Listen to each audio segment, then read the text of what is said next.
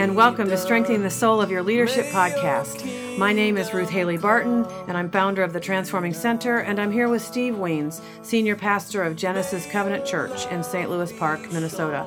Steve is also a Transforming Community alumni, which means we spent a lot of time laughing, growing, and being transformed in the presence of Christ in community with other leaders. Well, we've made it to episode three the practice of paying attention. So, Moses has discovered what lies beneath. He's found his own conversion in solitude.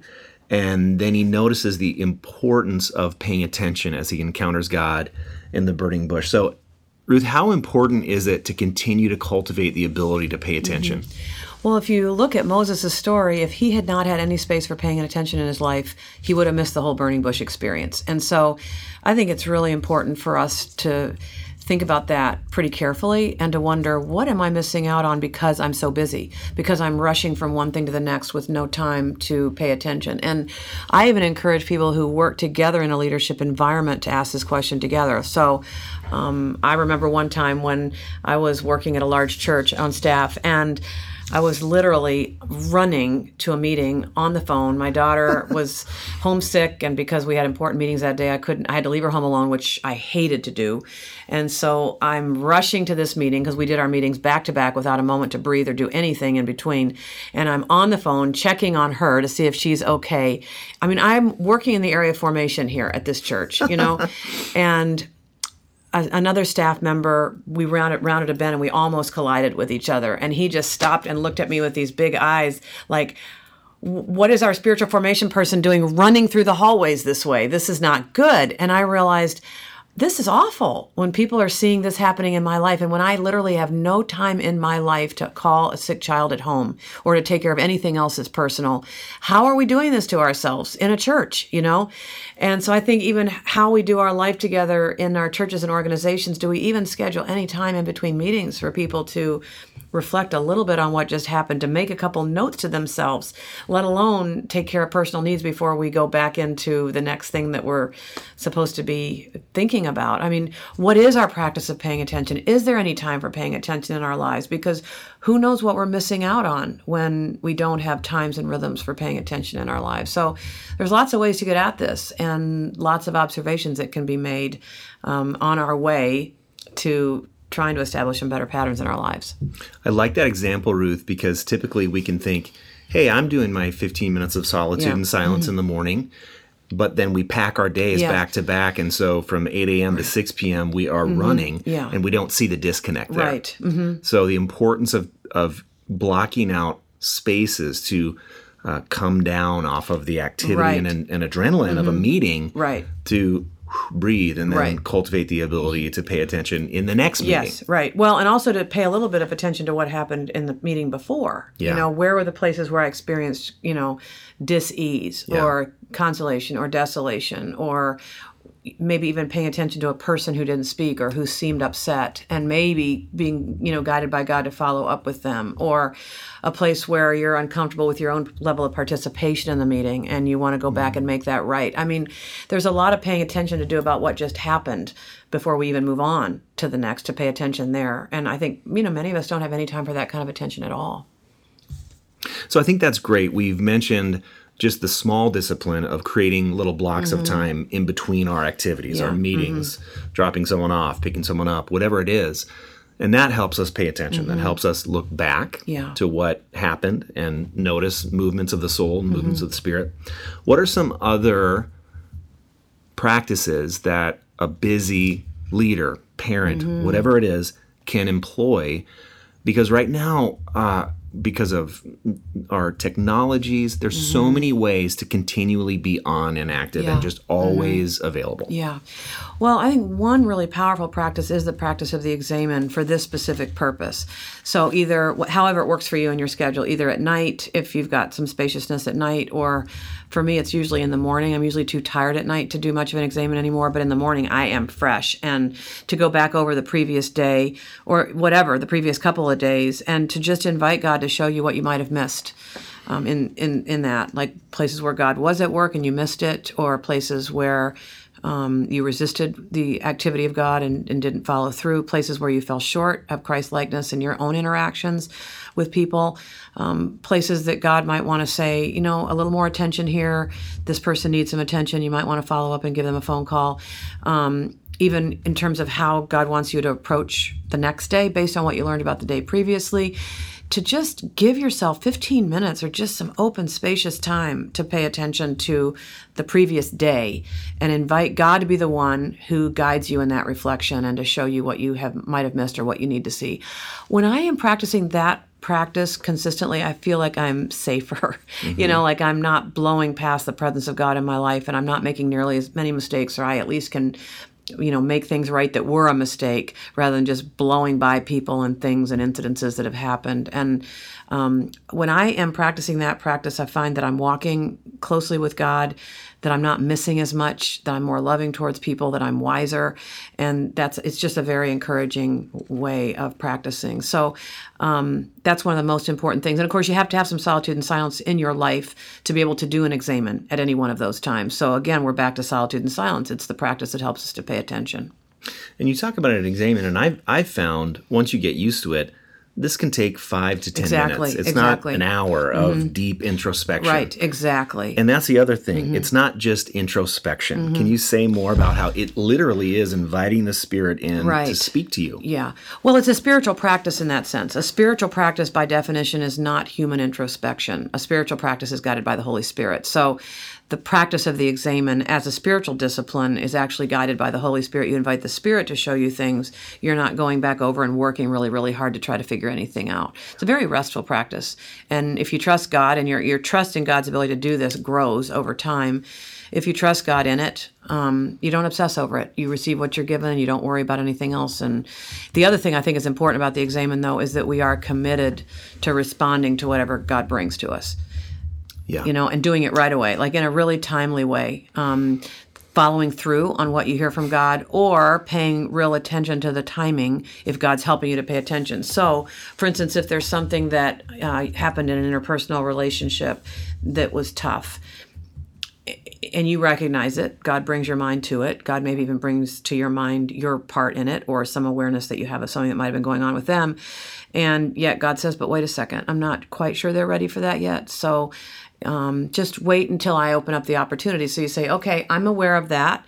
I'm watching for the opportunity. And God, when you give me the opportunity, I will walk into it um, is another, you know, kind of good way to live with what we're seeing and knowing in those times. We describe that it's almost as if you have to walk with Jesus mm-hmm. throughout your right. entire yes, day, exactly. versus just getting mm-hmm. some instructions yeah. in the morning and then yeah. I'll see well, you next and morning. with attentiveness, like in what I just said, there's an attentiveness that you're taking it with you into the day. Yes. So I'm aware of this person. I'm aware that maybe something happened there that that didn't feel good to them or whatever but I, maybe I'm not even sure. And I say, okay, God, I'm really willing because you brought that back to my mind, but I'll wait for the opening. And if you give me the opening, then I'll walk into it. That means I have to stay attentive, though, right? To when the opening comes. So, yes, I'm walking, but I'm also being attentive and watchful for mm-hmm. those opportunities. It's a good way to live because it takes the burden off of us to fix everything and to know everything. Yeah. We're, it's a much more responsive life to the Lord, I think. Yeah. I remember one time, this is years mm-hmm. ago, and I'm I think I was emailing in the morning and I knew I was heading into a meeting, mm-hmm. but I, I had been doing some practices that would yeah. help me cultivate paying attention. And I believe the Holy Spirit brought to my mind this certain person needs encouragement mm-hmm. today. Yeah. And so uh, I got to the meeting, and there was two other people in the meeting mm-hmm. before that person had gotten there, mm-hmm. and I shared. I said, you know, I think the Holy Spirit wants us to encourage so and so, and so would you mind if we all think about that for mm-hmm. a second and then yeah. all create some space yeah. in the meeting mm-hmm. to actually encourage the person? Yeah. Mm-hmm. And they're like, sure. And so uh, at the certain point in the meeting, uh, I said to the person, you know, we all would like to actually just pause mm-hmm. and encourage you. Mm-hmm. And I didn't say anything about the Holy Spirit, you know, said to me. Yeah. Uh, and we did it. And then waterworks, you know. Yeah. And this is not a person who normally cries. Yeah. And then the person shared how uh, which they hadn't mm-hmm. shared previously, what a, a, time that they were going through yeah. in, in, the, mm-hmm. in, their mm-hmm. lives and how meaningful that was. Yeah. You know, so it's like, wow. And that mm-hmm. was a great um, faith builder for yes. me mm-hmm. that the Spirit really does walk with us right. when we're paying attention. The right. Spirit really does speak. And then you know we we follow through, and Good things happen. good things happen. Yes. Uh, so, um, one of the things I love about this book in particular is that you write about not only personal experiences of, of paying attention, Mm-hmm. but you write about periods of time where the board of the Transforming Center also needs to pay Mm-hmm. attention. So, one of the things you wrote about is that uh, you were trying to discern whether or not you were going to expand into ad- additional office space, Mm-hmm. but you unanimously voted no. But then you received a phone call that Yeah. changed things. Would you tell that story? Yeah. Um, so, you know, early in an organization's life, there are so few resources that, you know, like we were we were functioning out of two little tiny office spaces at that time. So um, we knew we needed to expand, but we also had to be careful about not taking on more financial responsibility than we were able to handle. And so um, the opportunity came, but we didn't feel like we could handle it um, in terms of what our resources were.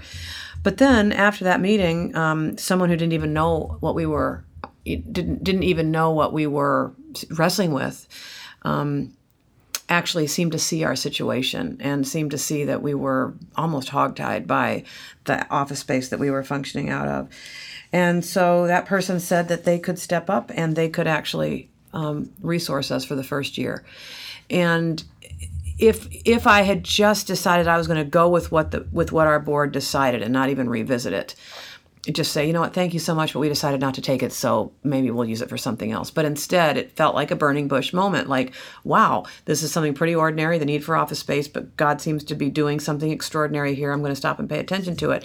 And so I did. I, I decided to share it with our board, and they too felt that it was a burning bush moment, an ordinary need that we had that was made extraordinary by the presence of God, you know, through this person's generosity. And so we revisited the decision, and we actually decided to move forward on the basis of this gift, this sort of burning bush thing. So um, that's a very different thing than just making st- decisions strategically or even based on what your your resources are. In this case, God was doing something that was different than what we had, you know, thought our way into. I also wonder though if if when we surrender a desire surrender something could have because of course everything in me would have liked to have moved forward into better space but i had to surrender that as i gave into the wisdom of the whole group.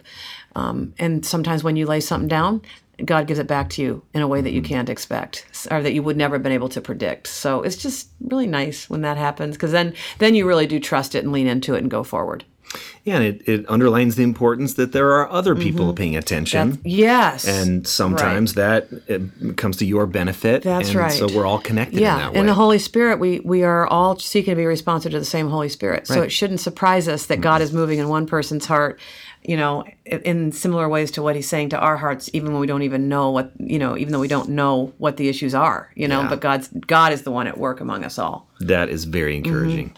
So the practice of paying attention is multifaceted. Mm-hmm. Uh, another thing you write about is that uh, a leader needs to learn how to pay attention to what burns in our Mm-hmm. hearts. Say more about that. Yeah. Well, that phrase is from the New Testament story of the Emmaus Road when the disciples were walking along and Jesus was Jesus joined them and as they reflected back on that walk they said did not our hearts burn within us as he talked to us on the road.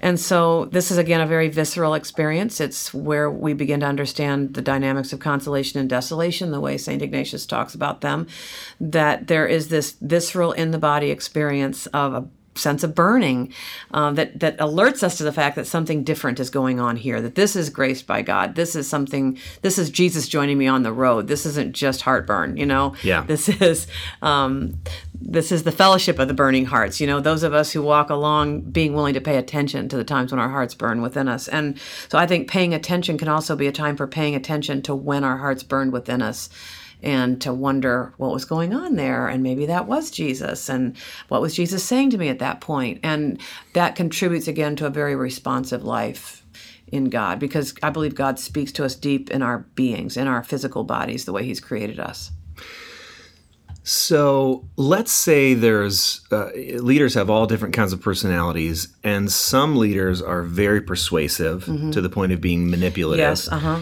And they have a way of sharing what's burning in their heart in a way that uh, can convince people, and that may or may not be from the Holy Spirit. How do you tell the difference? Well, one way we can tell the difference is that leader's willingness to be in discernment around it. Um, you have to really, really wonder about a leader who comes down from the mountain with great inspirations but is not willing to submit it to anyone. Um, and so we've just come through a, an envisioning process in the Transforming Center where God really did sort of open up a landscape for me in prayer in a time in solitude about what could be next for us in the future. Um, and at the time when I saw it, I I just was willing to be with God with it. I I thought, you know, seems really kind of big, but God, okay, I'll go ahead and write these things down. We're in solitude here. I'm not going to think about what else I might do with this, but I will write these things down. And then as we headed into a board meeting after that, I really felt like God was saying, you need to open this up to those in your leadership community. You need to at least make them privy to what it is that you're seeing. So I said, okay, I'll do that. Um, and when I opened up the conversation, I told them that I wasn't married to any of this, you know, that I felt like God had unfolded this for me, but I wasn't married to it. Um, I was holding it very openly, but I did want to just be honest and up to date with them about what God was showing me about the future for the Transforming Center.